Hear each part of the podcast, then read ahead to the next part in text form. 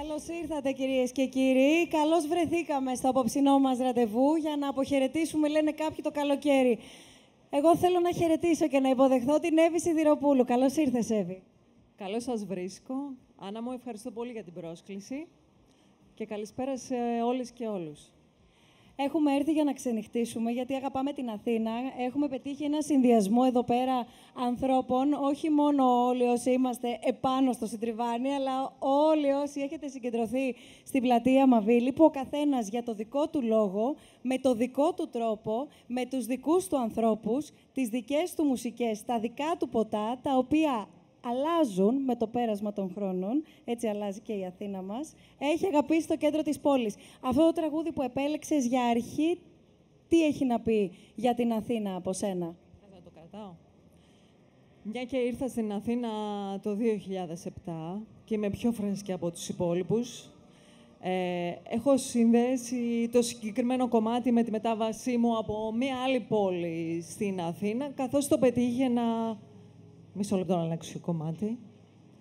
Καθώς το πετύχαινα συνέχεια στο ραδιόφωνο, στο Best, στο οποίο και μετέπειτα δούλεψα.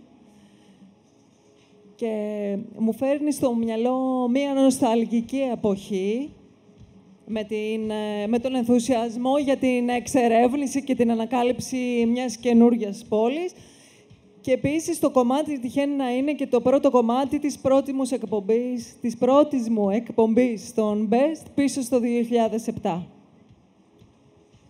Δεν μας είπες από πού ήρθες. Από τη Θεσσαλονίκη. Μεγάλη αναμέτρηση. Αρκετά μεγάλη θα έλεγα.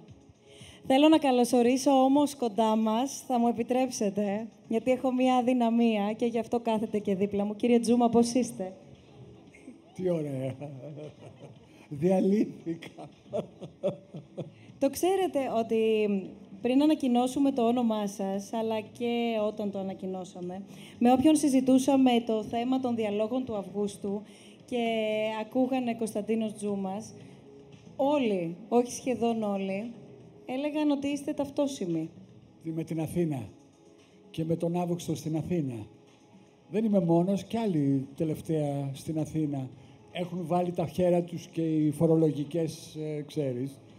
Αλλά τα τελευταία χρόνια διαπιστώνω πολλοί κόσμος βαρέθηκε τα σουρταφέρτα στα νησιά και μένουν στην Αθήνα, άλλοι για να την αποθανατήσουν την Πανεπιστημίου που δεν έχει κάνει μια κίνηση που δεν είναι αλήθεια, ε, γιατί η Αθήνα τελικά είναι προορισμός και έχει πάρα πολύ κόσμο. Τα τελευταία τρία χρόνια που κι εγώ έχω μείνει λόγω περικοπών. Εντάξει, μια χαρά είναι. Δεν κυκλοφορείτε σε όλη την Αθήνα όμως. Ε, όχι, όχι. Τώρα, άμα αρχίσουμε όλη την Αθήνα, μιλάμε για εξερευνητικό έργο. Δεν έχω διάθεση. Οι εξερευνήσεις γίνανε άλλες εποχές που ήταν, κολλάγανε και με την εφηβεία, ξέρεις, τις πτήσεις τότε, το γλυκό πουλί της νιώτης τότε, αυτό. Τότε γίνανε διάφορες εξερευνήσεις, τώρα όχι. Τώρα είναι στις κερκίδες και παρατηρώ τα δρόμενα. Αυτό, ωραία είναι. Όλα τα δρόμενα είναι ωραία; Ε, όχι όλα, όχι όλα. Θα μιλήσουμε μετά γι' αυτά. Εννοείται, εννοείται, βεβαίως. Θα μου επιτρέψετε να πάω στην κυρία; Εύα Θεοτοκάτου, καλώς ήρθες. Καλώς σας βρήκα. Τι μεγάλη και ωραία παρέα είστε εδώ. Έχεις ιστορίες από την Αθήνα; Είμαι γέννημα θρέμα της Αθήνας. Ε, Κέντρο. Όχι, όχι. Στην Ηλιούπολη μεγάλωσα. Μετά πήγα πιο νότια. Αλλά έβγαινα πάρα πολύ στο κέντρο. Εδώ ήταν όλα όσα ήθελα να μάθω. Εδώ ήταν οι μουσικές που με καλούσαν, που τελικά αποδείχτηκε ότι καλά με καλούσαν, γιατί έγινε η δουλειά της ζωής μου. Είμαι ραδιοφωνική παραγωγός, ασχολούμαι με τη μουσική από πολλές, έτσι, ε, πώς θα το πω, από πολλούς δρόμους. Ε, και πάντα Σημείο αναφορά ήταν η Αθήνα. Μάλιστα, θυμάμαι μια περίοδο που είχα αποφασίσει ότι πρέπει να αναδείξω και άλλες πόλεις. Να μιλήσω στις εκπομπές μου για άλλα φεστιβάλ κτλ. Ε, το έκανα λίγο και τελικά πάλι κατέληξα στην Αθήνα. Όπως είπες, λίγο. Λοιπόν. Τι κάνετε, κύριε Βαδά; Καλά είμαι.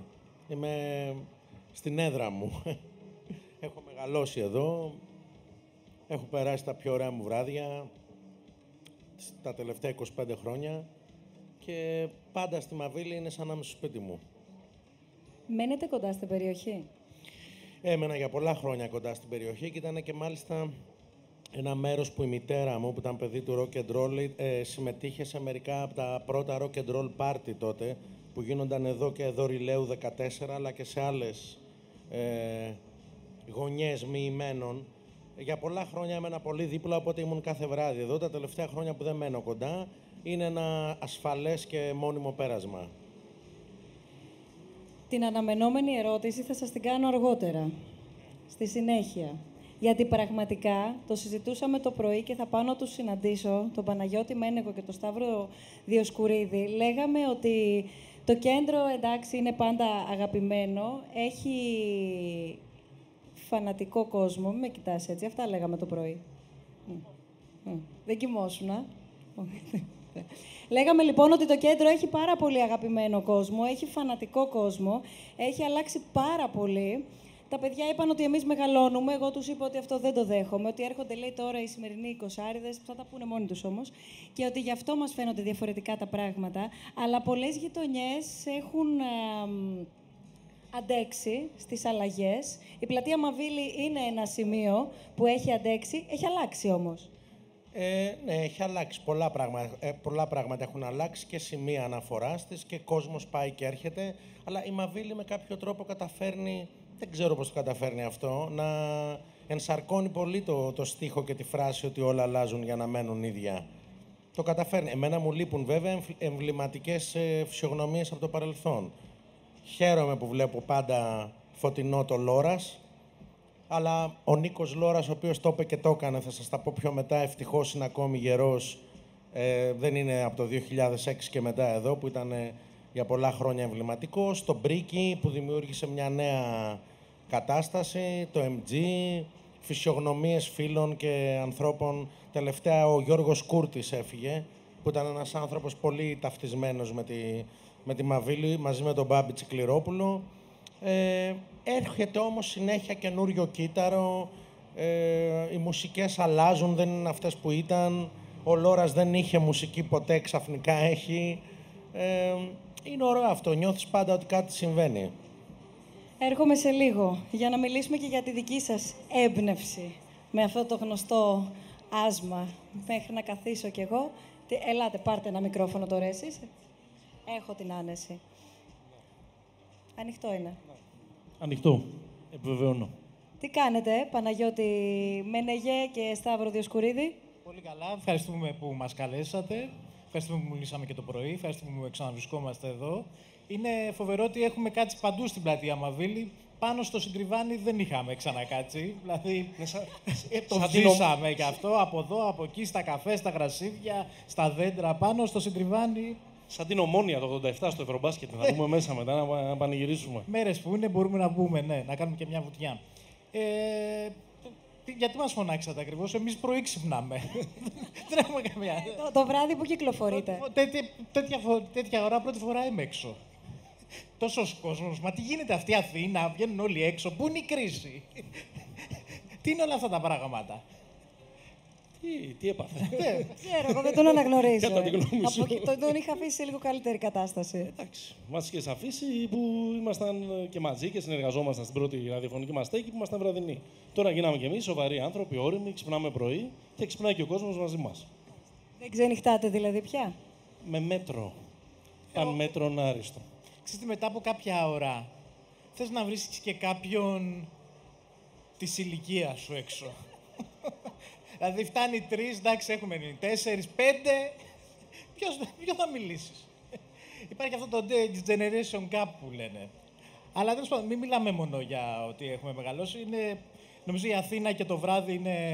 Όχι, σκεφτόμουν διάφορα λυπικολυρικά να πω, η νύχτα, Η τα Αθήνα, βράδια. μια Αθήνα πόλη μας. που δεν κοιμάται Ναι. ποτέ και αυτά. Όποιος, όποιος νύχτα περπατεί και διάφορα άλλα τέτοια ζητήματα. Απλώς νομίζω ότι έχουμε ένα χαρακτηριστικό που μας οδηγεί να είμαστε πιο αργοί από τους άλλους. Έχουμε πολύ καλό καιρό. Ναι. Οπότε Και η Αθήνα όλα τα είναι- κάνουμε πιο αργά. Και η Αθήνα είναι ο υπεθριός της βίω. Είναι οι πλατείε της. Εκεί έχουμε μεγαλώσει, εκεί έχουμε ξενυχτήσει, εκεί έχουμε ε, κάνει διάφορα πράγματα για τα οποία είτε δεν τα θυμόμασταν είτε τρεπόμασταν τις επόμενες μέρες. Ε, και η πλατεία Μαβίλη είναι μία από τις πιο εμβληματικές, έτσι δεν είναι; Θέλω όσοι βρίσκεστε εδώ, από όσους μάλλον βρίσκεστε στην πλατεία, να σηκώσετε χέρι όσοι δεν έχετε φάει βρώμικο από την καντίνα. Επίσης, γιατί, Μην δεν είναι- μπερδεύεστε. γιατί δεν είναι τα, τα σάντουιτς μας, γιατί δεν είναι εδώ Όσοι, μπροστά; μετά ρε παιδί μου, δεν είναι νωρίς ακόμα. Αυτός μεγάλωσε πιο γρήγορα από σένα. Ποιος δεν έχει φάει βρώμικο, από... δεν έχεις φάει βρώμικο; Όχι, αν πω ότι δεν έχω φάει βρώμικο, θα μου παραγγείλετε ένα; Σας παραγγείλουμε έτσι κι αλλιώς, σε παρακαλώ πάρα πολύ. Κύριε Οικονομίδη, από όποια γειτονιά κι αν ερχόμαστε, όπου κι αν έχουμε ξενυχτήσει, ό,τι ώρα και να είναι, σε εσάς καταλήγουμε εδώ. Ευχαριστώ πάρα πολύ. Είναι μια περιπέτεια, μια ιστορία 30 χρόνων. Ξεκινήσαμε το 89 με ένα καροτσάκι μικρό και μετά έγινε καντίνα, αυτοκινούμενη και τώρα έγινε εντυχισμένη τα τελευταία πέντε χρόνια.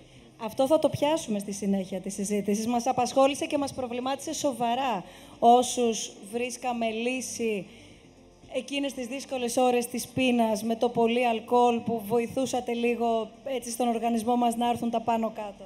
Αλλά έχετε σίγουρα να μοιραστείτε πάρα πολλά μαζί μας. Μας έχετε δει σε άθλιες καταστάσεις. Αλήθεια είναι. Αλήθεια. Χαίρομαι που το επιβεβαιώνετε. Πρώτη διάλογη είναι ο Αύγουστος που μας βρίσκει στην πλατεία Μαβίλη. Προφανώς πρέπει εκτός από όλους και όλες που βρίσκεστε σήμερα εδώ να καλωσορίσω και όλους όσοι μας παρακολουθείτε μέσω live streaming από το snf.org ε, κάθετος live. Πρέπει να πω ότι μπορείτε να στέλνετε τα ερωτήματά σας παραδοσιακά, έτσι όπως ξέρετε, διαδικτυακά εννοώ, γιατί όποιος θέλει από όλους σας μπορεί ανα πάσα ώρα και στιγμή να μιλήσει, να ρωτήσει, να τοποθετηθεί, να μοιραστεί μαζί μας την άποψή του. Όσοι θέλετε να το κάνετε διαδικτυακά μέσω της πλατφόρμας μας, snf.org, κάθετος dialogues. Εκεί μας στέλνετε τις ερωτήσεις σας, τα δικά σας μηνύματα και βέβαια στα social media ανεβάζετε ό,τι θέλετε, σχόλια, φωτογραφίες. Το hashtag μας είναι το Freedom of Speech που βλέπετε και φυσικά, όπως πολύ καλά γνωρίζετε, το SNF Dialogues. Και για πες, ήρθες το 2007 από τη Θεσσαλονίκη στην Αθήνα. Δεν είναι ανοιχτό το μικρόφωνο σου. Την πρώτη φορά, την πρώτη φορά που έπαιξες σε μαγαζί, τη θυμάσαι; Έχω την εντύπωση πως ναι. Τις ξεχνάς πρώτες φορές. Τι εννοείς έχεις την εντύπωση πως ναι; Πε- Περίμενα θα μου πεις ότι σίγουρα ναι. Αστειεύομαι, τι θυμάμαι. Δεν έχω. Και τι θυμάσαι; Μαζί, να το μοιραστούμε. Θυμάμαι ότι είχα πάρα πολύ άγχος, βέβαια, πώς γίνεται διαφορετικά. Ότι είχε πάρα πολύ κόσμο, ήταν σε μαγαζί στο Κολονάκι. Υπάρχει ακόμα. Είναι ανοιχτό. Είναι ανοιχτό, αλλά πλέον παίζει άλλο μουσικό είδος. Ήταν βράδυ Τρίτης. Σε ποιο Συγκεκριμένα- δρόμο; Στη Σκουφά. Ένα γωνιακό. Δίπλα στη γωνία. Α. Νομίζω ότι με έχεις, έχεις καταλάβει. Ναι, ναι, το κρατάς και μας λες. Ε, έπαιξα από τότε και άλλες φορές στο ίδιο μαγαζί. Νομίζω ότι οι βραδιές στο συγκεκριμένο, στο συγκεκριμένο μαγαζί είχαν πολύ μεγάλη επιτυχία. Όχι μόνο με μένα, γενικά με τους DJs. Αυτά. Τι έβλεπες στον κόσμο, μπορείς να πεις ότι χαρακτηρίζεις εκείνα τα χρόνια τη νύχτα της Αθήνας από κάποιο συγκεκριμένο είδος κόσμου, από κάποιες συγκεκριμένες περιοχές και γειτονιές, από κάποιο συγκεκριμένο είδος μουσικής; Με τι το, η πρώτη εικόνα που είχες με τη νύχτα της Αθήνας, με τι ταυτίζεται; Ότι ο κόσμος διασκέδαζε το 2007 πιο ανέμελα από ό,τι τις χρόνιες που ακολούθησαν. Χόρευαν τότε; Χόρευαν, χαμογελούσαν περισσότερο, έπιναν παραπάνω σίγουρα. Μετά ήρθε και αυτό το 24% και περιορίστηκαν όλα. Ε, ναι, μετά το... Μπήκαμε στην οικονομική κρίση και η νύχτα συρρυκνώθηκε, δυστυχώς. Τι σου λείπει, Το ανέμελο. Αλλά βέβαια και εμείς μεγαλώνουμε, οπότε Άντε δεν πάλι τα ξέρω. ίδια. εντάξει, εντάξει, εντάξει, εντάξει. Λοιπόν, να το καταρρύψουμε λίγο αυτό το μύθο. Δουλεύει το δικό σας Από μικρόφωνο. όλους τους μύθους. Ότι μεγαλώνουμε, λέει, και γι' αυτό Ε, μας φαίνονται μεγαλώνουμε, διαφορετικά έτσι, τα μεγαλώνουμε. πράγματα. Γι' αυτό δεν μπορούμε να διασκεδάζουμε, επειδή μεγαλώνουμε. Πριν από μερικά χρόνια όλοι αυτοί, ας πούμε, θα ήταν λιώμα από αλκοόλια και ναρκωτικά. Τώρα είναι με φαρμακευτική αγωγή, τι πριν. Ε, βέβαια, έτσι. Περνάει ο καιρός και τα λοιπά. Κρατάς αποστάσεις, αυτά. Εντάξει, περνάει και η ώρα και ενώ ήρθαμε με μια κοριτσίστικη φρεσκάδα, τώρα λιώνει το μακιγιάζ και θα φύγουμε μουράκλες σε λίγο από εδώ πέρα. Λοιπόν, σε παρακαλώ να επιταχύνεις τη διαδικασία. Ποια μουσική θα, θα βάζατε δίπλα στην Αθήνα; Πού, εδώ; Στην Αθήνα, γενικά, όταν ακούτε Αθήνα. Ε, τώρα ζείτε εγώ στη- μεγάλωσα με μουσικές, ας πούμε, αυτές που ήταν τώρα ο Bowie, οι Talking Heads, οι Stones, αυτό. δεν είναι καμιά ιδιαίτερη μουσική. Ο Χατζηδάκης μου έλεγε κάποτε τι μουσική ακούς όταν είσαστε νέοι, στο Πασαλιμάνι με την παρέα σου και του λέω ακούγαμε ροκ, jazz, συμφωνικές, ωραίο γούστο λέει, εμάς καθόλου, λέω όχι. Γιατί, θέλετε του λέω ειλικρινή απάντηση, τη δική σας μουσική τη θεωρούσαμε λιγμική και κοριτσίστικη. Και μου είπε ο Μάνος το εκλαμβάνω ως κοπλιμάν. Ωραίο, ωραίος. Αυτό. Οπότε δεν, αλλού. Η μουσική που θα ταυτίζατε σήμερα την Αθήνα; Καμιά ηλεκτρονική. Καμιά ηλεκτρονική παρτιτούρα. Δεν σας αρέσει πολύ η ηλεκτρονική μουσική; Όχι, μ' αρέσει, πώς δεν μ' αρέσει; Είναι ο Βαγγέλης Παπαθανασίου, μια χαρά είναι. Αυτά που έχει κάνει τα soundtrack για τις ταινίες είναι υπέροχα. Και τώρα έμαθα ότι η μουσική του για το Fred που παίχτηκε τις προάλλες στην Επίδαυρο, σε χορογραφία Μάλιφαν και κουστούμια της Κατράτζου, ήταν πολύ εντυπωσιακό. Ε, πώς γίνονται πράγματα, δεν είναι θέμα. Το ότι δεν παρακολουθώ κάποιος από εμάς το τι γίνεται δεν σημαίνει ότι δεν γίνονται και γράφουν και γυρίζονται ταινίες και στο θέατρο γίνεται τη τρελής και κυρίως μουσικές. Καταπληκτικές μουσικές. Εμείς δεν τα παρακολουθούμε γιατί είμαστε αλλού. Ε, πάντα αλλού είμαστε έτσι κι αλλιώς. Οπότε δεν, δεν περιμένεις και καμιά απάντηση της προκοπής δηλαδή. Δεν, Θέλω να καλέσω και την Εύη να έρθει να καθίσει σιγά σιγά εδώ μαζί μας. Ναι, να, τη- ε, μπορούμε να την κλείσουμε τη μουσική για λίγο. Ναι. Πολύ ωραίο κομμάτι, αλλά όλα τα κομμάτια είναι πολύ ωραία, Εύη. Ειδικά της, ε, τι να κάνω. Έχω, έχω πολλά βράδια ξενυχτήσει με την Εύη Σιδηροπούλου. Συγγνώμη, δεν μπορώ να το κρύψω αυτό. Εύα, εσύ, επειδή θέλω να δούμε λίγο και τις προσωπικές εμπειρίες του καθενός, μας είπες ότι δεν έμενες ποτέ στο κέντρο, αλλά σε κέρδιζε το κέντρο, γιατί έβρισκες όλα τα πράγματα που σε ενδιαφέρουν στο κέντρο. Και όσες φορές προσπάθησες να προβάλλεις και άλλες περιοχές, που προφανώς υπάρχουν και άλλες περιοχές και αξιόλογες κτλ., είναι όμως σαν να συμφωνούμε όλοι μας ότι έχει μια μαγεία το κέντρο της Αθήνας. Και όσο και αν έχασε και όσο και αν έκανε αρκετούς να φοβηθούν ή να κλειστούν περισσότερο στον εαυτό τους αυτά τα λεγόμενα, τα περίφημα χρόνια της κρίσης, τη διατήρησε νομίζω αυτή τη μαγεία. Καταρχήν να πω ότι ε, τώρα που το ανακαλώ, έχω μείνει και 8 μήνες στα Εξάρχεια. Δεν θα το αναλύσω, αλλά το κέντρο και η, Ε- η Αθήνα είναι πολύ μεγάλη. Το ότι το που μένεις, κάποια φορά δεν έχει καμία σημασία. Γιατί εκεί που μένεις μπορεί να μην βγαίνεις και βγαίνεις κάπου αλλού. Και αυτό είναι στάνταρ. Σε πολύ κόσμο συμβαίνει.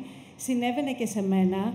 Ε, το κέντρο ήταν αυτό το οποίο πάντα γύριζες για να μπορέσεις να είσαι στην καρδιά των πραγμάτων, των πολιτιστικών δρόμενων, των μουσικών. Εκεί θα έβρισκες τι έπαιζε εκείνη την εποχή που έψαχνες. Εκεί μυρίζεις, γυρίζεις, μαθαίνεις και ζεις. Ε, Τώρα όλο το υπόλοιπο έχει να κάνει και με τις παρέες. Δεν πρόβαλα ποτέ καμία περιοχή, δεν σου κρύβω. Έχω ερωτηθεί κατά καιρούς για το πού μένω και να αναδείξουμε τις γειτονιές μας και έτσι όλα αυτά τα ωραία άρθρα. Αλλά ε, ε, μιας και μιλάμε και είμαστε στο κέντρο, ας το τιμήσουμε. Ο, ομολογώ ότι έχω περάσει άπειρες ώρες στην Αθήνα, στα, στα, στους κινηματογράφους, στα, στα θέατρα της. Πέρσι στις δείκτες πρεμιέρας είχα συναντήσει φυσικά και τον Κωνσταντίνο και όχι μόνο. Ε, είναι ωραίο να ζεις σε μία πόλη που ξέρεις ότι ακτινοβολεί ζωή, ότι έρχονται για να την επισκεφθούν από την άκρη του κόσμου και, εν πάση περιπτώσει, θα συμφωνήσω επίσης με τον Κωνσταντίνο ότι υπάρχουν άπειρες μουσικές, ότι όσο και να μεγαλώνεις αυτή η αίσθηση ότι υπάρχουν πάντα μουσικές, νέοι καλλιτέχνες, που πλέον δεν ξέρεις, εγώ που ψάχνω μουσικές, δεν ξέρεις Παλιότερα ξέραμε δύο-τρία site, ε, κάποια δισκογραφικές. Τώρα πια όλο αυτό το πράγμα έχει γιγαντωθεί με τις μουσικές να σου έρχονται από παντού και εσύ απλώς να είσαι εκπαιδευμένος, να τις αναγνωρίζεις και να προσπαθείς να μην τις χάνεις. Ε, όλο αυτό εγώ το βρίσκω πολύ συναρπαστικό και σε κρατάει και νέο. Όσο και να μεγαλώνεις δηλαδή. Άμα είσαι συνέχεια στη, στη τζίτα που λένε, σε εγρήγορση, δεν μπορείς παρά να σε συνεπάρει λίγο ο ρυθμός της εποχής. Πολλά είπα. Τι άλλο να πω. Τι να πεις. Τέσσερις παρά φαντάζομαι έχεις βρεθεί στην πλατεία Μαβίλη, Βέβαια, κάπου στο και... βέβαια. Μπορούμε λίγο να το βάλουμε αυτό το τραγούδι, γιατί μας έχει, έτσι, έχει, έχει τον καθένα στιγματίσει σε διαφορετική ηλικία. Μπορούμε να το ακούσουμε. Πείτε μας, κύριε Λιβαδά, γιατί ο κύριος Λιβαδάς είναι ο συνθέτης, Ο, ο στιχουργός, ο στιχουργός και του τραγουδιού. συνδημιουργός με τον Θέλω- Γιώργο Δημητριάδη. Θέλω να μου πείτε πραγματικά τι σας ενέπνευσε, πώς γεννήθηκε αυτό το τραγούδι; Ε, τι να σας πω, ψέματα ήταν το 94 ένα βράδυ που βρέθηκα στο Flower και όντως είδα κάποια μετά από χρόνια. Είναι ακριβώς ό,τι έγραψα. Είναι μια αυτόματη γραφή στις χαρτοπετσέτες του Flower.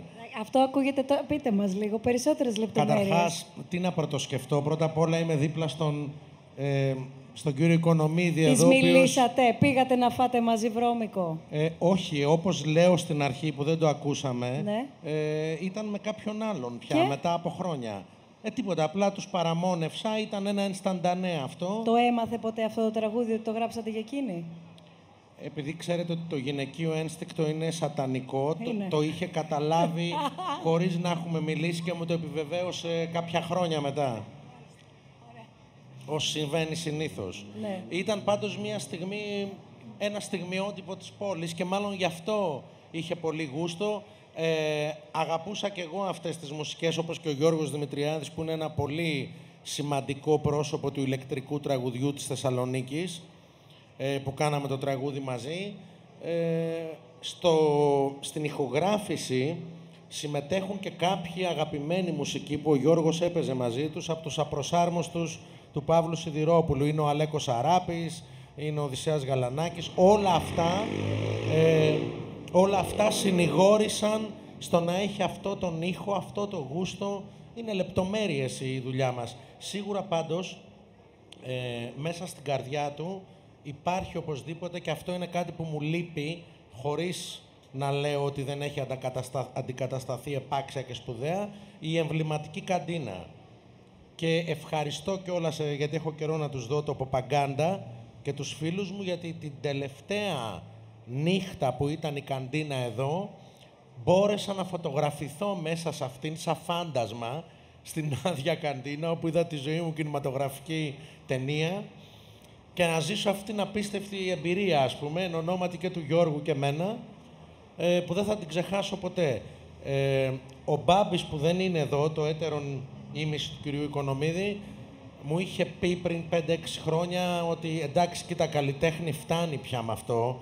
Το χορτάσαμε, τρώγατε βρώμικο, τώρα πια έχουμε βάλει και κρέπες, ε, έχουμε βάλει κοτομπουκές, μπορείς να γράψεις το sequel. Που είναι κάτι που το, το σκέφτομαι γιατί έτσι κι αλλιώς ε, είμαι δέσμιός τους, είμαι εξαρτώ, εξαρτημένος, είμαι βράδυ παραβράδυ εκεί. Εντάξει, δεν θέλω τώρα εγώ να σας χαλάσω το μενού, ούτε θέλω να είμαι άδικη και στα υπόλοιπα μαγαζιά, γιατί και άλλα μαγαζιά έχουν αντέξει εδώ στη, στην πλατεία. Αλλά τώρα, κύριε Οικονομίδη, ποια κρέπα μπροστά στο βρώμικο που έχετε, συγγνώμη κιόλας. Εντάξει, το βρώμικο είναι η βάση μας. Από εκεί και πέρα το, εξα... το, το μεγαλώσαμε, βάλαμε και κάτι περισσότερο. Ο κόσμος το θέλει. Θέλει και την κρέπα του σαν γλυκό μετά το φαγητό. Θέλει και τις κοντομπουκές που είναι νέες γεύσεις τα τελευταία χρόνια. Ε, και όλα αυτά φτιάχνουν αυτό το μπουκέτο που λέμε. Αλλά η βάση είναι το βρώμικο. Πώς αντέδρασε ο κόσμος, τι σχόλια ακούσατε όταν από καντίνα που ήσασταν εδώ στη γωνία μεταφερθήκατε και γίνατε το μαγαζί; Ε, Καταρχήν έγινε ένα σούσουρο γιατί κλείνει η καντίνα. Ήρθε μια κοπέλα Ελληνίδα που δούλευε στο CNN. Λίγο πιο κοντά το μικρόφωνο. που δούλευε στο CNN την εφημερίδα.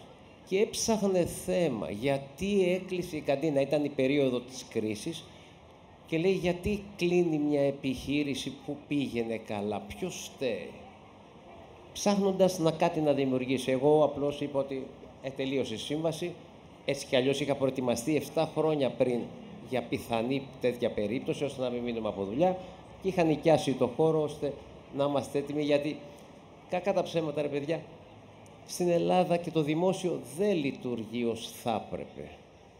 Είναι δηλαδή ε, πόσες φορές μου είπανε... Κυρίως, ναι. πόσες φορές μου είπανε, άνοιξε ένα μαγαζί, τι κάθεσαι με την καντίνα. Ο Δήμος ο ίδιος. Παρόλο που έπαιρνε μίσθωμα πολύ καλό. Δεν νοιάζω. Αρκετοί φοβηθήκαμε τότε. Στενοχωρηθήκαμε, ήταν το σημείο μας, ήτανε, ήτανε, ήτανε, ήτανε. Διατηρήσατε όμως τον κόσμο. Διατηρήσατε αυτή την αίσθηση ουσιαστικά που μας προκαλείτε, να ερχόμαστε αυθόρμητα σε εσάς και το διατηρήσατε εξαρτώμενοι αλλά και ανεξάρτητα από την πλατεία. Είπαμε και στην αρχή ότι η πλατεία Μαβίλη είναι μια περιοχή, μια πλατεία του κέντρου της Αθήνας που υπήρχε και υπάρχει. Δεν μεσολάβησε, άλλο αν είχε τα πάνω της και τα κάτω της, αλλά δεν εξαφανίστηκε, όπως βλέπουμε και άλλες γειτονιές και περιοχές και θα συζητήσουμε μετά του κέντρου της Αθήνας, που έχουν αδυνατήσει τελείως ή έχουν εξαφανιστεί, έχουν περάσει πάρα πολλά χρόνια νέκρωσης ουσιαστικά. Παρ' όλα αυτά, η καντίνα, όσο ταυτισμένη είναι, που είναι με την πλατεία Μαβίλη, δεν ξέρω, πέρασε ποτέ πάνω και κάτω ή ήταν μονίμως πάνω; Ακούστε κάτι. Εμείς αλλάξαμε γενιά, δηλαδή ο ανήπαντρος που παντρεύτηκε και φέρνει τα παιδιά του. Δύο γενιές μάλλον. Λοιπόν, δύο γενιές. Γιατί είναι σίγουρος ότι θα, θα πάρει κάτι το παιδί του και δεν θα τον πειράξει και θα κοιμηθεί. Άρα προτρέπει τα παιδιά του, εφόσον βγαίνουν πλέον, μεγαλώσαν και βγαίνουν μόνα τους, να φάτε εκεί και όχι αλλού. Για να είμαστε σίγουροι ότι αυτό που θα φάτε είναι καλό και δεν θα έχουμε προβλήματα. Άρα αυτό, όταν ο πατέρας στέλνει το παιδί, είναι καλύτερη ανταμοιβή για ένα μαγαζί. Πριν ζητήσω από την Εύα να μας απαντήσει με, με κάποιο τραγούδι, θέλω να ρωτήσω τον Παναγιώτη και τον Σταύρο ποιες άλλες δεν ξέρω, η ερώτηση είναι διτή, απαντήστε όπως θέλετε. Ποιες άλλες γειτονιές της Αθήνας, ποιες άλλες πιάτσες, όπως λέμε, της Αθήνας, θα ξεχωρίζατε, είτε γιατί έχουν μια ιδιαίτερη και ωραία σύσταση μουσικής, κόσμου, μαγαζιών, σημείου, θέας, δεν ξέρω, είτε είναι περιοχές οι οποίες έσβησαν και σας λείπουν. Εγώ να πω μόνο ότι βλέπουμε από πολύ νωρίς, από το απόγευμα σχεδόν, πάρα πολλές φωτογραφίες από την νυχτερινή Αθήνα. Η φωτογράφος, η Πινελόπη Γερασίμου, έχει τραβήξει όλες αυτές τις φωτογραφίες από τις γειτονιές της πόλης. Φοβερή Πινελόπη Γερασίμου. Ε, Ποιες άλλες ε, πιάτσες και πλατείες. Εντάξει, νομίζω ότι όσα χρόνια είμαστε εμείς ενεργοί σε αυτό το νυχτερινό σπορ, Νομίζω ότι μια από τις πρώτες πλατείες σίγουρα που ερχόμασταν ήταν εδώ, η Μαβίλη, ειδικά σε εκείνες τις πολύ ωραίες ημέρες στο τέλος της δεκαετίας του 90, αρχές δεκαετίας του 2000. Ε, θα έλεγα ότι δεν προλάβαμε τη χάριτος. Θα έβαζα σίγουρα την πλατεία στον Γκάζι, ε, ακόμα και πριν πάει εκεί το μετρό. Έχει πλάκα γιατί μερικές φορές, ε, επειδή είμαστε και από τις διακοπές, οι, οι πλατείες και οι πιάτσες μοιάζουν λίγο με τα, με τα νησιά και τις παραλίες. Πώς υπάρχουν και οι, παλα... οι παραλιάρχες, έτσι υπάρχουν και οι πλατιάρχε που σου λένε: Ξέρεις, ήταν ωραία πριν έρθεις εσύ. Ήρθες εσύ και μας το, και μας το γάλας. Ε, με, μετά, εντάξει, σίγουρα υπάρχει πλατεία των εξαρχείων από την οποία όλοι έχουμε περάσει. Ε, Εμείς νομίζω περάσαμε πάρα πολλές βραδιές στην πλατεία Καρίτσι. Στα... Ήσουν και εσύ εκεί, μην κάνεις, ε. Πλατεία Αγίας Ειρήνης, στα δύσκολα. Με... Είπα όλα τα ευκολάκια. Δεν έμεινε τίποτα. Και με, μετά με άφησα στα δύσκολα. ε, ε, έχει πολύ ενδιαφέρον γιατί συζητάμε τόση ώρα. Αν θέλω να πούμε κάτι για την κρίση, ήταν ότι η νύχτα ήταν και μια διέξοδος στην κρίση. Δηλαδή τα μαγαζιά εστίασης, ψυχαγωγίας, μπαρ πολλαπλασιάστηκαν αντί να μειωθούν γιατί ο κόσμος βγαίνει στην Αθήνα. Είτε είναι τουρίστας, είτε είναι ντόπιος, είτε έρχεται από. Και τα περισσότερα βέβαια έκλεισαν σε χρόνο ρεκόρ. Ναι. Ε, υπάρχει μια ανακύκλωση γενικά μαζί. Δηλαδή θυμάμαι, θυμάμαι ότι στο κέντρο που ζούμε και κυκλοφορούμε στο Σύνταγμα, το 2008 υπήρχε 1,5 μαγαζί. Μπορείς να πεις για το βράδυ. Τώρα υπάρχει 1,5 μαγαζί που να μην είναι μπάρι εστιατόριο. κάτι σε, που να διαμένει οποιοδήποτε. Αλλάζουν πολύ γρήγορα τα πράγματα και α, το ψυρί, ας πούμε, ένα παράδειγμα. Το ψυρί Δεν το πάμε, ναι. άνθησε Χαρακτηριστικό στα, μέσα, παράδειγμα. άνθησε στα μέσα της δεκαετίας του 90, έγινε ο κακός χαμός, μπουζούκια, β- β- γαρίφαλα, κόσμος, ε, φαγητά, Είχε σουβλάκια, R&B, είχε σερβέτια. house, είχε oriental, Ό,τι θες. είχε... Ναργιλέδες, έγινε ο κακός χαμός. Δύο ε- στενά πιο κάτω είχε ε, ένα, ένα χαμό, ας πούμε, ε, στα, σκο- στα σκοτεινά. έκλεισε όλο αυτό, έκανε τον κύκλο του και τώρα βλέπουμε ότι σιγά σιγά έρχονται ομάδες, παίρνουν τα, τα μαγαζιά, είναι λίγο πιο εναλλακτικά τα πράγματα και, και, και, και. Πάντως η Μαβίλη, νομίζω, και σίγουρα ο Κώστας και ο κύριος Οικονομίδης είναι πιο αρμόδιοι που το ζουν καθημερινά, δεν είχε πολλά σκαπανεβάσματα. Είχε καλές, είχε χειρότερες πε- περιόδους, αλλά δεν βγήκε ποτέ από το χάρτη. Νομίζω γιατί είχε στέκια. Είχε μια σταθερή πορεία. Δεν επηρεάστηκε σημαντικά. Πα- Παρόλη την κρίση κτλ. δεν επηρεάστηκε. Είχε τον κόσμο της και ο κόσμος ερχόταν. Ο Λόρα, το Flower, το καινούριο Βεβαίως, Flower, το βεβαίως, Μπρίκι, βεβαίως, εσείς φυσικά. Βεβαίως, βεβαίως. Το ρεκόρ ποιο είναι σε μια βραδιά; Συγγνώμη που κάνω, ότι ξέρεις, μου βγαίνει. το ρεκόρ ε, βρώμικα σε μια βραδιά. Ας και ακούει εφορία τώρα, τέτοια Έλα, πράγματα εντάξει. δεν λέγονται. Πάρα πολλά, πάρα πολλά. Αυτά που κόψατε. παιδιά. αρκετά, αρκετά. Να είστε Χιλιάδες. καλά. Όχι. Όχι. Εντάξει, αρκετά. την κλείσεις απόψε, ρε Χριστιανέ μου, την, πλα... την κατίνα. Είναι αλήθεια ότι εκτός από το κολονάκι δεν θα σας συναντήσουμε πουθενά αλλού; Μα πουθενά; Ναι, είναι αλήθεια, πράγματι. Δεν θα με συναντήσετε πουθενά άλλου. Ε, κειμένο, ξέρεις, τώρα έχουν περιοριστεί οι κινήσεις. Εγώ την πλατεία Μαβίλη την ήξερα πάντα από κάτι πάρτις, από μια τύπησα που μου θύμιζε την Κατρίν Ντενεύ και έμενε κάπου εδώ, από τα γλυκά του Μικέ, από την ταβέρνα του Βλάση και από μια περιγραφή που έκανε ο Νίκος ο Νικολαίδης, ο σκηνοθέτης, στο βιβλίο του «Γουρούνια στον άνεμο», για ένα πάρτι στην πλατεία Μαβίλη, όπου μία κουκλάρα έχει την εντύπωση ότι τον φλερτάρει με αισθησιακό τρόπο, λόγω του ότι το βλέμμα είναι βαθύ και το στόμα της είναι μισάνοιχτο, αλλά δεν είναι σίγουρος αν τον φλερτάρει ή αναπνέει από το στόμα γιατί έχει κρεατάκια. Και μου είχε κάνει μεγάλη εντύπωση τότε. Και επίσης αυτό ότι βροχή, κάτι τύποι που πίνανε στου Λόρα και το ένα μπαρ που ήταν εδώ από πίσω ε, το είχε ο ηθοποιός Γιώργος Τζόρτζης για χρόνια, το μικρό μπαρ ή κάτι τέτοιο, όπου ένα βράδυ με κάποιος τύπος ο οποίος ήταν λιώμα, με παρέσυρε, εγώ νόμιζα ότι θα πίναμε κανένα τρίφυλλο, αυτός όμως ε, είχε διάθεση να πιούμε κανονικά.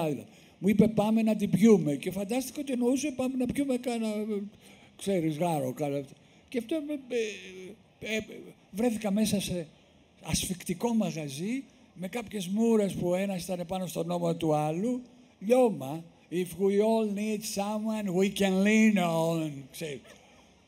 Και ε, σηκώθηκε ο τύπος που με είχε πάρει να πάει στην τουαλέτα, έμεινα μόνος και με ρωτάει αυτός «Μα ποιοι είστε εσείς» λέει, «Κάπου σας ξέρω».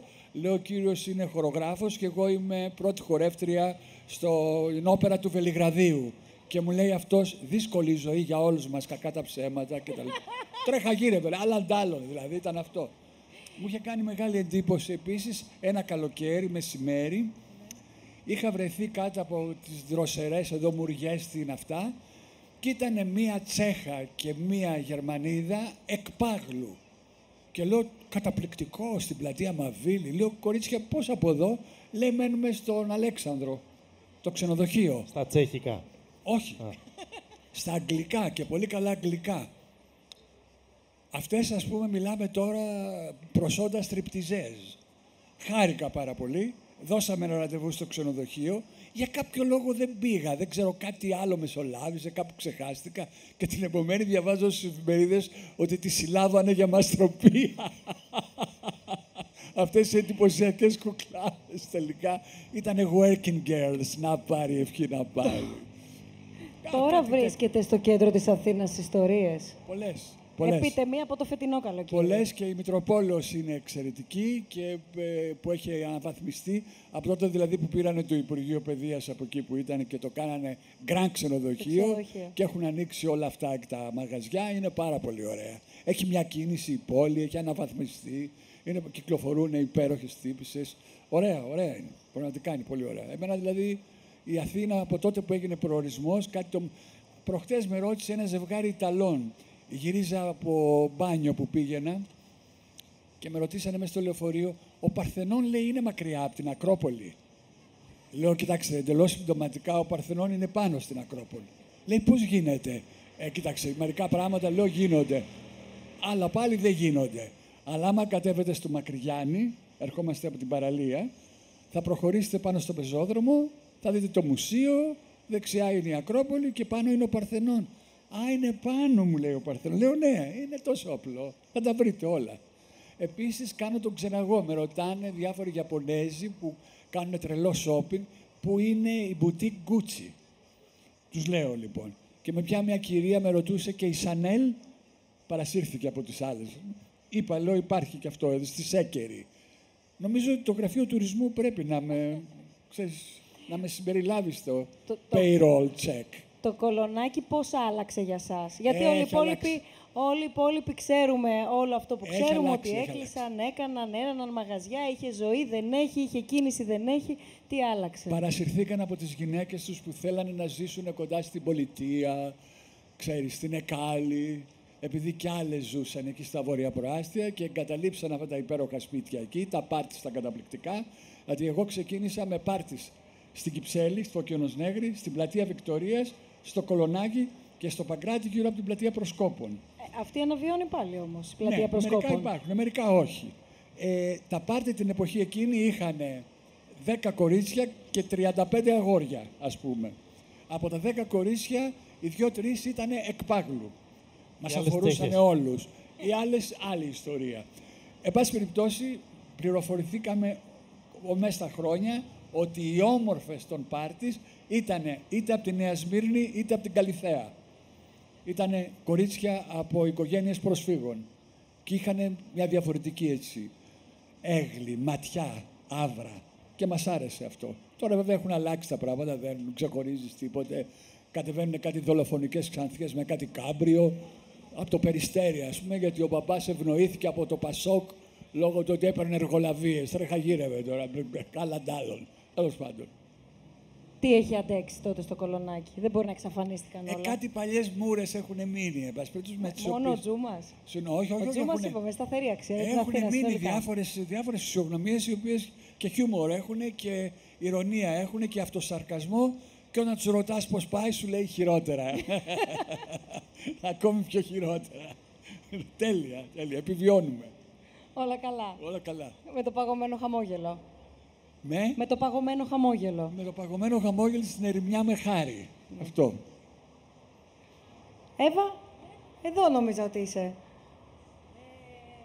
Είμαι πανέτοιμη. Πείτε μου να πατήσω το play.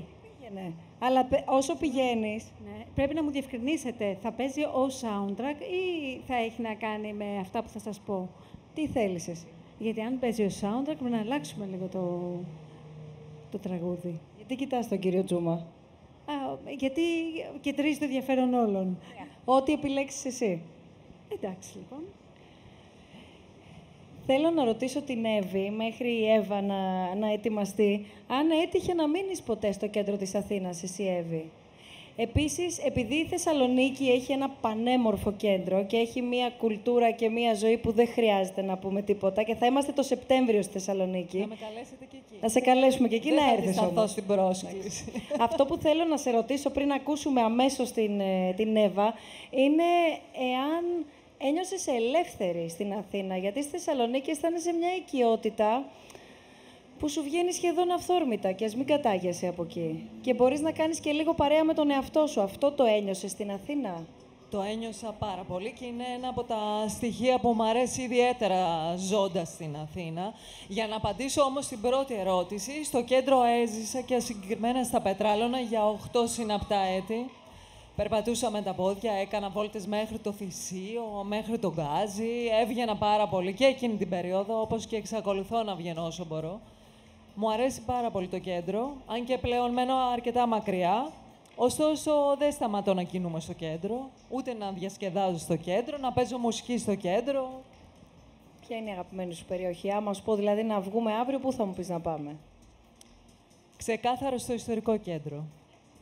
Αλλά μου αρέσουν ιδιαίτερα, εξακολουθούν και μου αρέσουν ιδιαίτερα και τα πετράλωνα, τα οποία και είναι μια από τις ανερχόμενες γειτονιές, με πάρα πολλά μπάρ, εστιατόρια.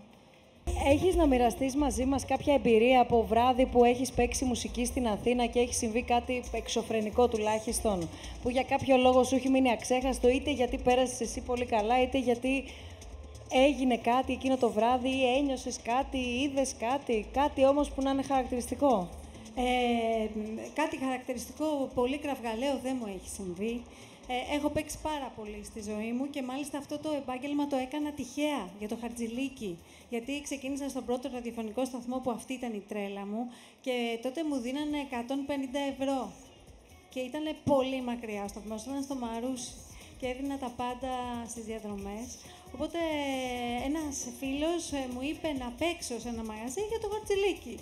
Και μετά αυτό το πράγμα όλο με κυνηγάει, ας πούμε, χωρίς να το κυνηγάω, αλλά ομολογουμένως το απολαμβάνω. Όταν, δεν θα σου κρύψω ότι όταν πηγαίνω για να παίξω, μπορεί να έχω 8 ώρα, έχω τόσα να κάνω, έχω πολλές δουλειές, αύριο πρέπει να ξυπνήσω πρωί, πρέπει να γράψω αυτό, αλλά όταν πηγαίνω, εκστασιάζομαι. Έτσι ήσουν και με εμάς, δηλαδή, όταν σε πήραμε, είπες, όχι μωρέ τώρα. Όχι, γιατί εσείς δεν είστε DJ set. Το DJ set ε, έχει ένα σκληρό πρόσωπο. Για μίλησέ μας λίγο γι' αυτό. Καταρχήν, ε, όπως με βλέπεις, δεν είμαι του ξενυχτιού.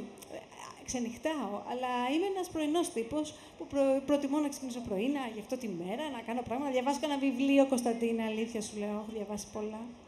Ε, αλλά παρόλα αυτά, όταν, όταν μπαίνεις σε αυτή τη διαδικασία, έχεις ένα connection, μία σύνδεση με το κοινό, ε, που, που αυτή η σύνδεση ε, ανάγεται σε υποχρέωση, γιατί έχουν έρθει, ε, σε- ενδεχομένως σε πληρώνει και κάποιος επιχειρηματίας, γιατί περιμένουν από σένα να τους αλλάξεις τη διάθεση. Και αυτό οφείλει να κάνει ο DJ. Ε, σε ό- ό,τι διάθεση και να έχεις, τις- την ξεχνάς, μόνο και μόνο για να μπορέσεις να πάρεις το feeling και να ισορροπήσεις τις μουσικές τις δικές σου με, με το κοινό. Γιατί είναι και αυτό ένα θέμα. Τι παίζεις δηλαδή; Τι μουσική ακούς, εσύ; Εγώ δεν ακούω μόνο ηλεκτρονικά. Δεν Νόμιζα θα, μου μπορούσα. πεις δεν ακούω μουσική. Όχι, μου δεν είπες υπά- δεν ξενυχτάω. Όχι, δεν υπάρχει. ακούω. Δεν υπάρχει. Δεν γίνεται να μην ακούς μουσική και να είσαι σε αυτή τη δουλειά. Ε, και δεν γίνεται γιατί εγώ ακούω όλη μου τη ζωή μουσική. Δεν ακούω όμως μόνο ηλεκτρονική. Δεν σου κρύβω ότι καμιά φορά αυτό το τύπι τύπι της ηλεκτρονικής, όταν ψάχνω ηλεκτρονικά κομμάτια, έχω πει ότι και με έχει κουράσει. Αλλά το ισορροπώ με το ραδιοφωνικό μου κομμάτι, που εκεί ακούω άλλες μουσικές, γιατί σε ένα ραδιόφωνο δεν μπορείς να πας με ένα beat να χτυπάει. Ε, ο- ο- δεν είναι ευχάριστο. Πρέπει να κάνεις φοβερό edit, δηλαδή να το κόψεις να, για να μπορέσει να γίνει κάπως έτσι, προσιτό ή διαφορετικά πρέπει να το μπερδέψεις με άλλες μουσικές. Όλο αυτό είναι μια ισορροπία που τη μαθαίνεις με τον καιρό και τη νιώθεις μέσα σου. Αλλά ε, ε, η μουσική για μένα ήταν, είναι και θα είναι ε, ε, σανίδα ζωής, αλήθεια. Στα χειρότερά μου και στα καλύτερά μου με μουσική είμαι. Σταμάτησα κιόλας και θα σας βάλω κι άλλο μια κομματάρα από έναν φοβερό DJ. Για βάλε μας. Ο οποίος ε, DJ είναι ο LDJ Bookem. Και ε, α- αυτός, μιας και μιλάμε για το κέντρο, αγελάς, τα ξέρεις όλα. Γιατί δεν σε έχω πετύχει εσένα ποτέ; Πες, πες. Γιατί θα- δεν σε θα έχω τα πετύχει. συζητήσουμε μετά, πες. Ξέρεις και τον LDJ Booker; Το κορίτσι είναι δικό μας. Δεν απαντάω εγώ, ρωτάω σήμερα. Ωραία. Ε, ο LDJ Bookem, γιατί δεν παίζει, άρα. Α, γιατί είναι. Ε, ο LDJ Bookem είναι ένας DJ ο οποίος έκανε ένα θρηλυκό πάρτι σε ένα θρηλυκό κλαμπ που μπορεί να μην ακούτε αυτή τη μουσική, αλλά η Αθήνα έχει γράψει ιστορία στη dance μουσική στα τέλη των 90s και μέχρι την αρχή των Zeros. Ε, ένα από τα κλαμπ που είχε γράψει ιστορία, που είχαν προηγηθεί κι άλλα βέβαια, αλλά ας μείνω σε αυτό, που ήταν και στο κέντρο της Αθήνας, απέναντι από τα φουγάρα της Τεχνόπολης και τώρα είναι πάρκο, ήταν το Plus Soda. Το οποίο Plus Soda είχε κάνει μια εκπληκτική βραδιά. Ήμουνα τόσο μικρή, είχα αργήσει τόσο πολύ. Θα με μάλλον τόσο πολύ ο πατέρας μου όταν θα γύριζα σπίτι, αλλά αργούσα, δεν με πείραζε. Έκανε ένα εκπληκτικό πάρτι ο LTJ Bookem. Είχε τρελά κέφια ο τύπος και το μετέδωσε στο κοινό. Ε, σε αυτό το πάρτι, εγώ που δεν ε, έπινα, ήμουν μικρή γενικώς και καλοβαλμένο, ήσυχο και όλα αυτά. Ε, είχα εκστασιαστεί ειλικρινά μόνο με Coca-Cola και τη μουσική. Αυτό που θέλω να σας ρωτήσω όλους και να σας ακούσουμε είναι αν νιώθετε ασφαλείς στην Αθήνα. Είναι μια συζήτηση η οποία για κάποιο λόγο είναι πολύ αγαπημένη, συζήτηση πολιτικών δημοσιογράφων. Είναι μια συζήτηση η οποία πηγαίνω έρχεται σαν μπαλάκι του τένις κάθε τρεις και λίγο. Και δεν ξέρω αν είναι προσωπική μου άποψη, αλλά συγκρίνοντας, εν πάση περιπτώσει, κάποια γεγονότα από τα 16 μου μέχρι τα 36 μου που κυκλοφορώ στο κέντρο της Αθήνας, ε, δεν έχω φοβηθεί, θα πω. Όχι ότι λείπουν περιστατικά, όπως φαντάζομαι παντού υπάρχουν, αλλά ε, τρομοκρατημένοι δεν έχω νιώσει. Αλλά δεν ξέρω ποια είναι η δική σας γνώμη. Θέλω να το συζητήσουμε.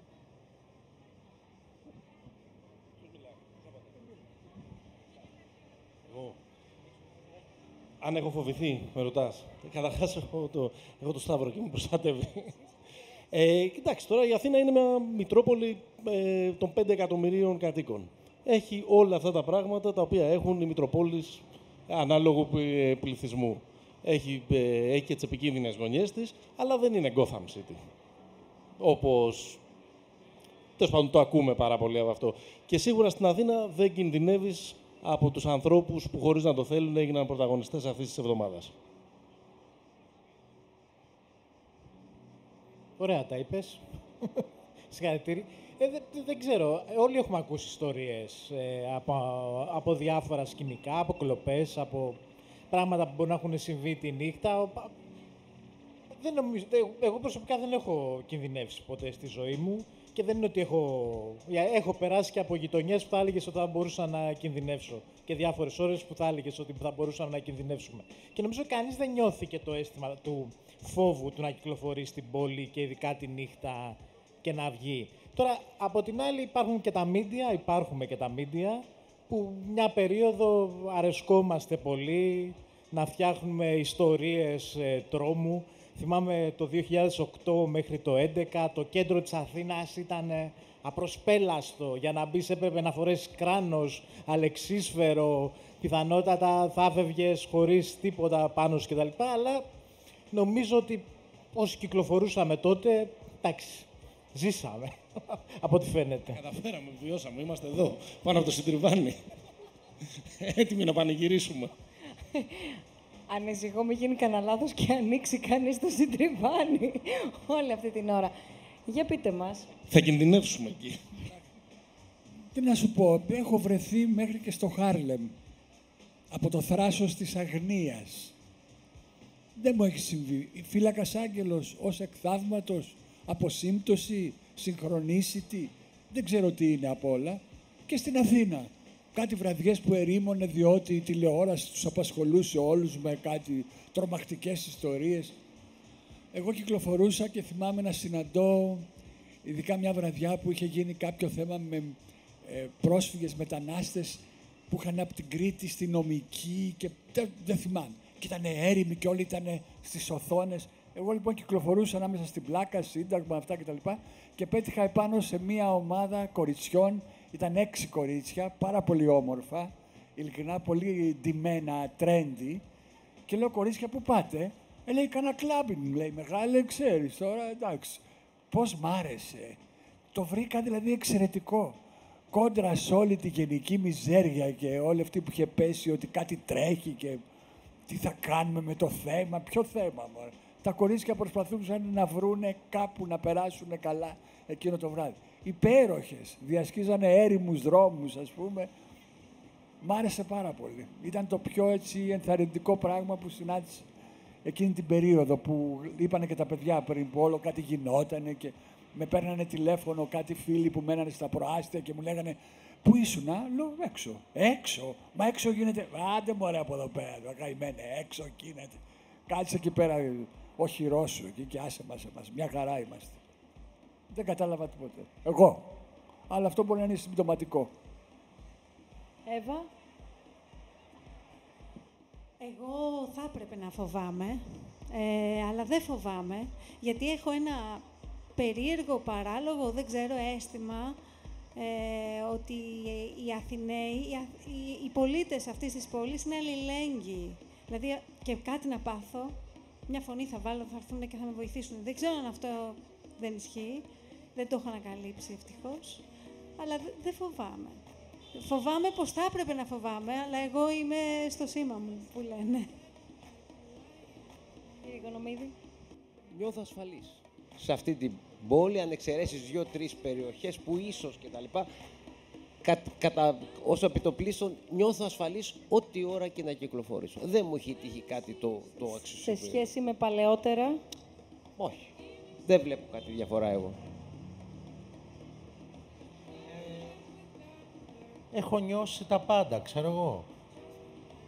Ε, μία από τις μεγάλες βασίλισσες πλατείες, όπως είναι η πλατεία Βικτορίας, που θα έπρεπε να την ε, ξαναφέρουμε στην κουβέντα, ας πούμε, για πολλά χρόνια, για άσχετους λόγους, για πολλούς λόγους, αισθάνθηκα ότι την έχασα. Τι Δεν- γίνεται; δεν μπορούσα ούτε Τι- να νοσταλγήσω, δηλαδή, εκεί. ναι.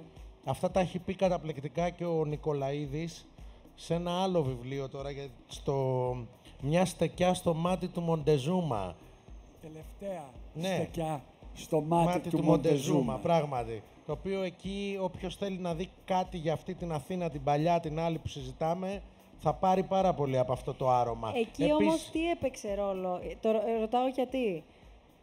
Το συνδέω λίγο με την αλλαγή στο κολονάκι, για παράδειγμα, για άλλους λόγους. Στο κομμάτι της διασκέδασης και της κουλτούρας και της αισθητικής και είπε ο κύριος Τζούμας ότι έφυγε πολλοί κόσμος, προτίμησε τα προάστια, ούτω καθεξής κτλ.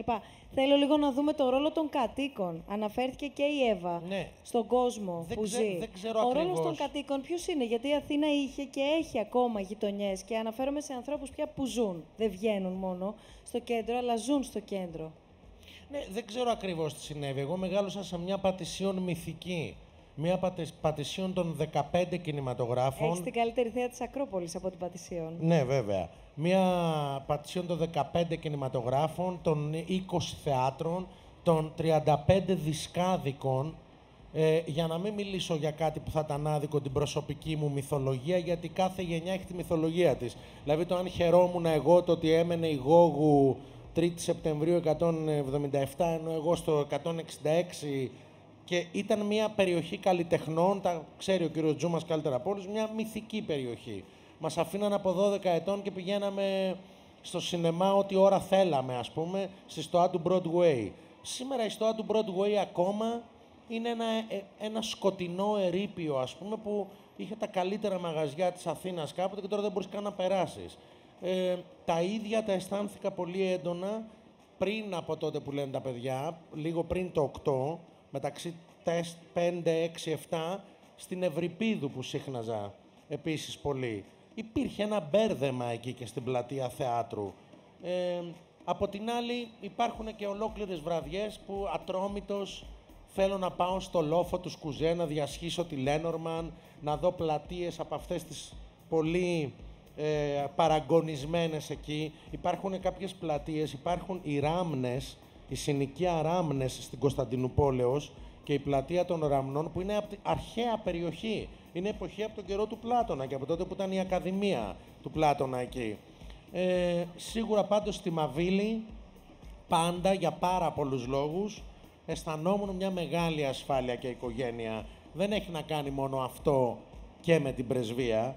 Έχει να κάνει με το ότι κατά κάποιο τρόπο πολλές πατρικές φιγούρες ε, μέσα στη νύχτα δίναν τουλάχιστον ε, κατά τη δική μου εντύπωση. Δεν σημαίνει ότι το θέλαν και οι ίδιοι. Την εντύπωση ότι υπάρχει πάντα εδώ μία άγκυρα και μία αγκαλιά. Ο Λόρας βέβαια, ο οποίος όταν έφυγε το 2006 από εδώ, κάνοντας όλους τους σπουδαίους τύπους που αράζανε στην πάρα του ε, να βρίζουν και να καταργούνται θεούς και δαίμονες. Πού πας παλιόγερε, πού θα μας αφήσεις, ε, πού θα μείνουμε εμείς ορφανοί, θα πηγαίνουμε στον Μπαλτάζαρ κτλ.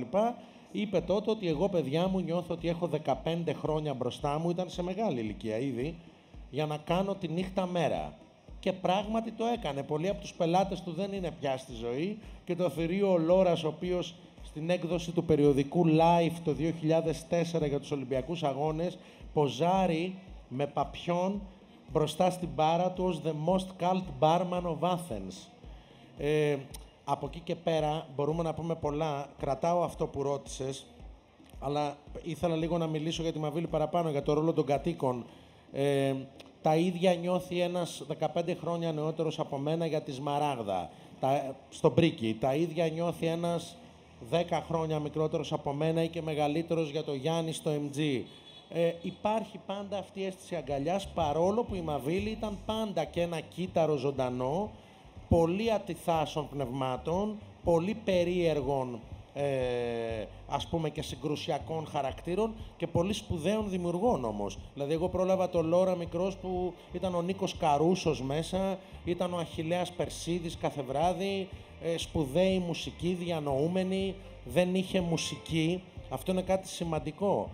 Και ε, ο ρόλος των κατοίκων τώρα σήμερα για αυτό που μου λες νομίζω ότι είναι το να μην το βάλουν κάτω, το να διεκδικήσουν ξανά μερικά πράγματα, να είναι σε μια ομαλή ροή. Δηλαδή το πεδίο του Άρεος, για παράδειγμα, που ρώτησες, και έκανε καλά που έκανε και μία διάκριση ο Παναγιώτης πριν.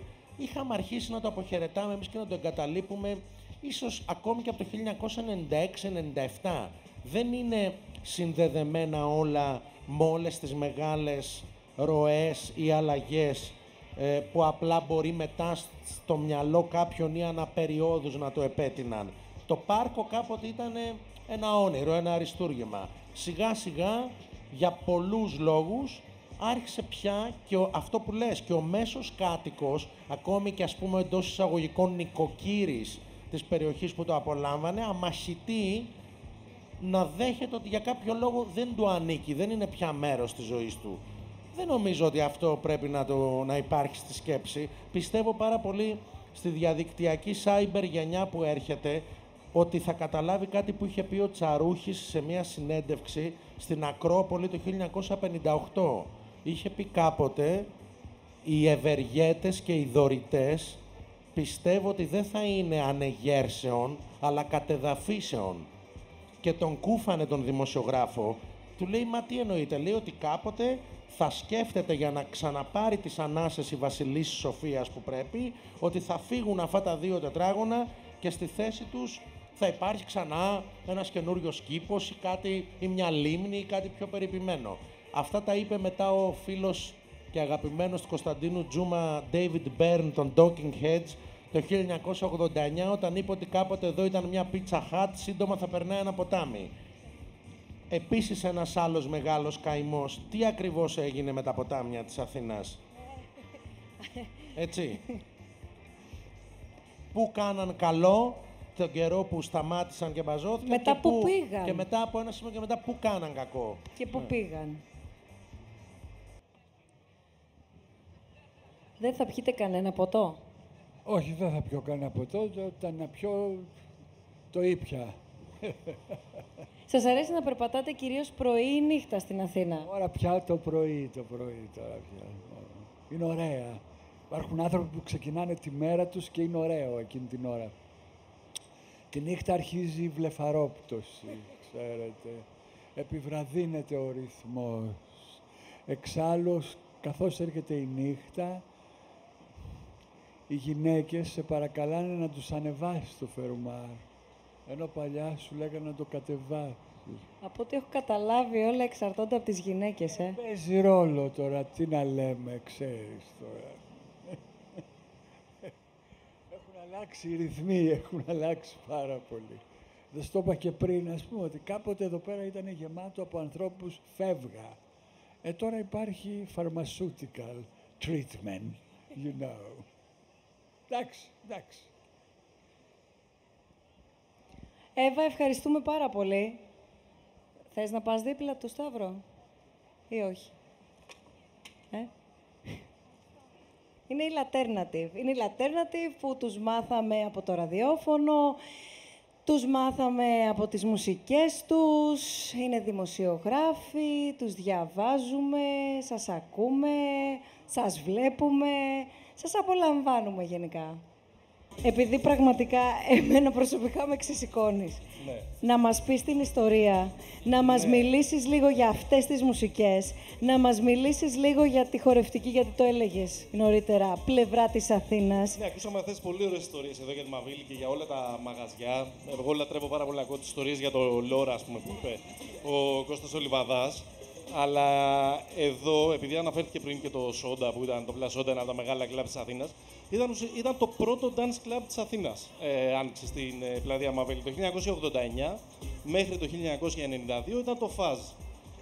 Ε, μοντέρνο, ε, ένα κλαμπ που ήταν σε απευθεία σύνδεση με όσα συνέβαιναν τότε στην, στο Λονδίνο, στη Νέα Υόρκη. Η- Μια μετεξέλιξη των δισκοτέκ των 70s και των 80s. Έπαιζε τη μουσική που τότε παίζαν και στις μεγάλες ε, μητροπόλεις του εξωτερικού. Το house, ας πούμε. Αν δεν κάνω λάθος, θα με διορθώσουν οι κύριοι, ήταν δίπλα στο Everest. Όχι, ε, ευθεία εδώ πάνω. Ευθεία εδώ πάνω. Ήταν κάτι εντελώς καινούριο, με καινούρια νέα φυλή, που μόλις την ανακάλυψαν τα media και η τηλεόραση, την είπαν οι Ravers, η Mana Raver κτλ. Ε, αυτό το κομμάτι είναι Το, το κομμάτι της βραχελάκι εποχής. δεν σου θυμίζει κάτι. Είναι κομμάτι εκείνης της εποχής, είναι του 1991, οπότε πολύ πιθανό να έχει ακουστεί σε αυτό το ιστορικό κλαμπ το Fuzz. Δηλαδή να μωσέ το λίγο πάλι. Και μου λες γιατί δεν χορεύεις ρε παιδάκι μου, χόρεψε λίγο, σε παίρνουν τα φώτα, σε βλέπει ο κόσμος, τι εικόνα είναι αυτή. Είναι αυτό το τρομερό πρόβλημα που έχουμε στην Ελλάδα, Αθήνα. Ότι οι Αθηναίοι αργούν να ξεκινήσουν να χορέψουν. Βγαίνουν, κάθονται το ποτάκι, ποζάρουν, κοζάρουν, μιλάνε, κάνουν, πίνουν, ράνουν, να παίζει μουσική, προσπαθείς, τους βλέπεις, κοίταξε με, είμαι εδώ, ο άνθρωπός σου. Αυτοί τίποτα.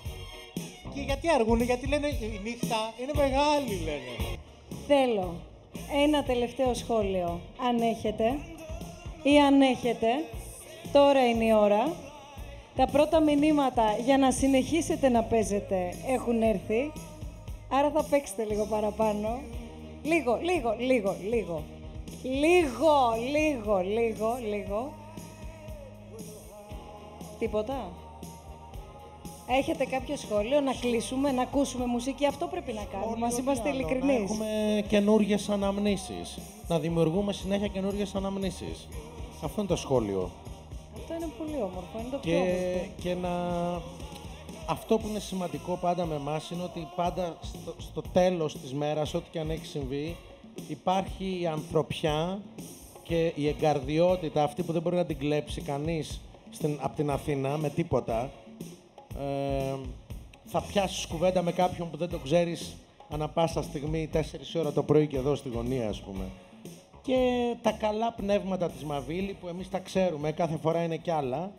Τελευταία ήταν η υπέροχη μικροσκοπική κυρία Θεοδόρα ετών 102, μία γιαγιά ελφ ξωτικό που προστάτευε εδώ την πλατεία.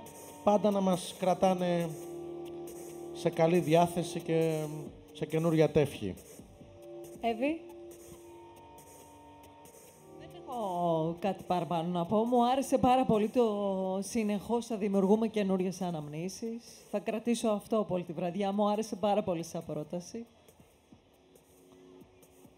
Με καινούριε μουσικές, με καινούριους ανθρώπους, με χαμόγελα. Πάντως σίγουρα θα συμφωνήσω στο ότι ο κόσμος στην Αθήνα δεν ε, χορεύει τόσο εύκολα. Ε, άμα να μην χορεύεις. αρχίσει. Κύριε Οικονομίδη, Βίβα Μαβίλη, να είμαστε καλά και του χρόνου και, Ξανά και το έρθουμε. αντίχρονο, να είμαστε εδώ, να βρισκόμαστε, να χαμογελάμε. Αυτό, τίποτε άλλο. Από μια ηλικία και μετά, το να είσαι καλά έχει μεγάλη αξία. Αλλά όταν είσαι μικρός δεν το καταλαβαίνεις. Αυτό και του χρόνου που λένε είναι πολύ σημαντικό. Έφτασα, πλη... πλησιάζω τα 60 και αρχίζω και καταλαβαίνω την αξία να είμαστε καλά. Αυτό. Εύα, Ε, εγώ έχω να πω μόνο ότι ε, όσο μο- επειδή υπόθηκε και θύχτηκε μάλλον και το θέμα της ηλικίας, ότι όσο μεγαλώνουμε και εκείνο και τ' άλλο, νομίζω ότι η Αθήνα είναι μια πόλη για όλους, έχεις να ανακαλύψεις, αλλά κυρίως ότι είναι, δεν ξέρω τώρα αν αυτή η λέξη ακούγεται κάπως, αλλά είναι, ε, σε ξελογιάζει. Όσο βγαίνεις, τόσο ανακαλύπτεις, όσο ανακαλύπτεις, τόσο καταλαβαίνεις ότι δεν μπορείς να κλειστείς μέσα. Ξελογιάστρα. Το, το είπες πιο σωστά, ε, το απέφυγα, αλλά με έφερες στο σωστό δρόμο. Ναι, και οπότε να ξεγελάσω, ξε, ξεγιο- α, ξελογιαστούμε. Ξελογιαστούμε. Να ξελογιαστούμε. Να ξελογιαστούμε στην Αθήνα, λοιπόν. Όταν μια νύχτα ολόκληρη σου δίνεται, δεν τη ρωτάς ποτέ τι ώρα είναι.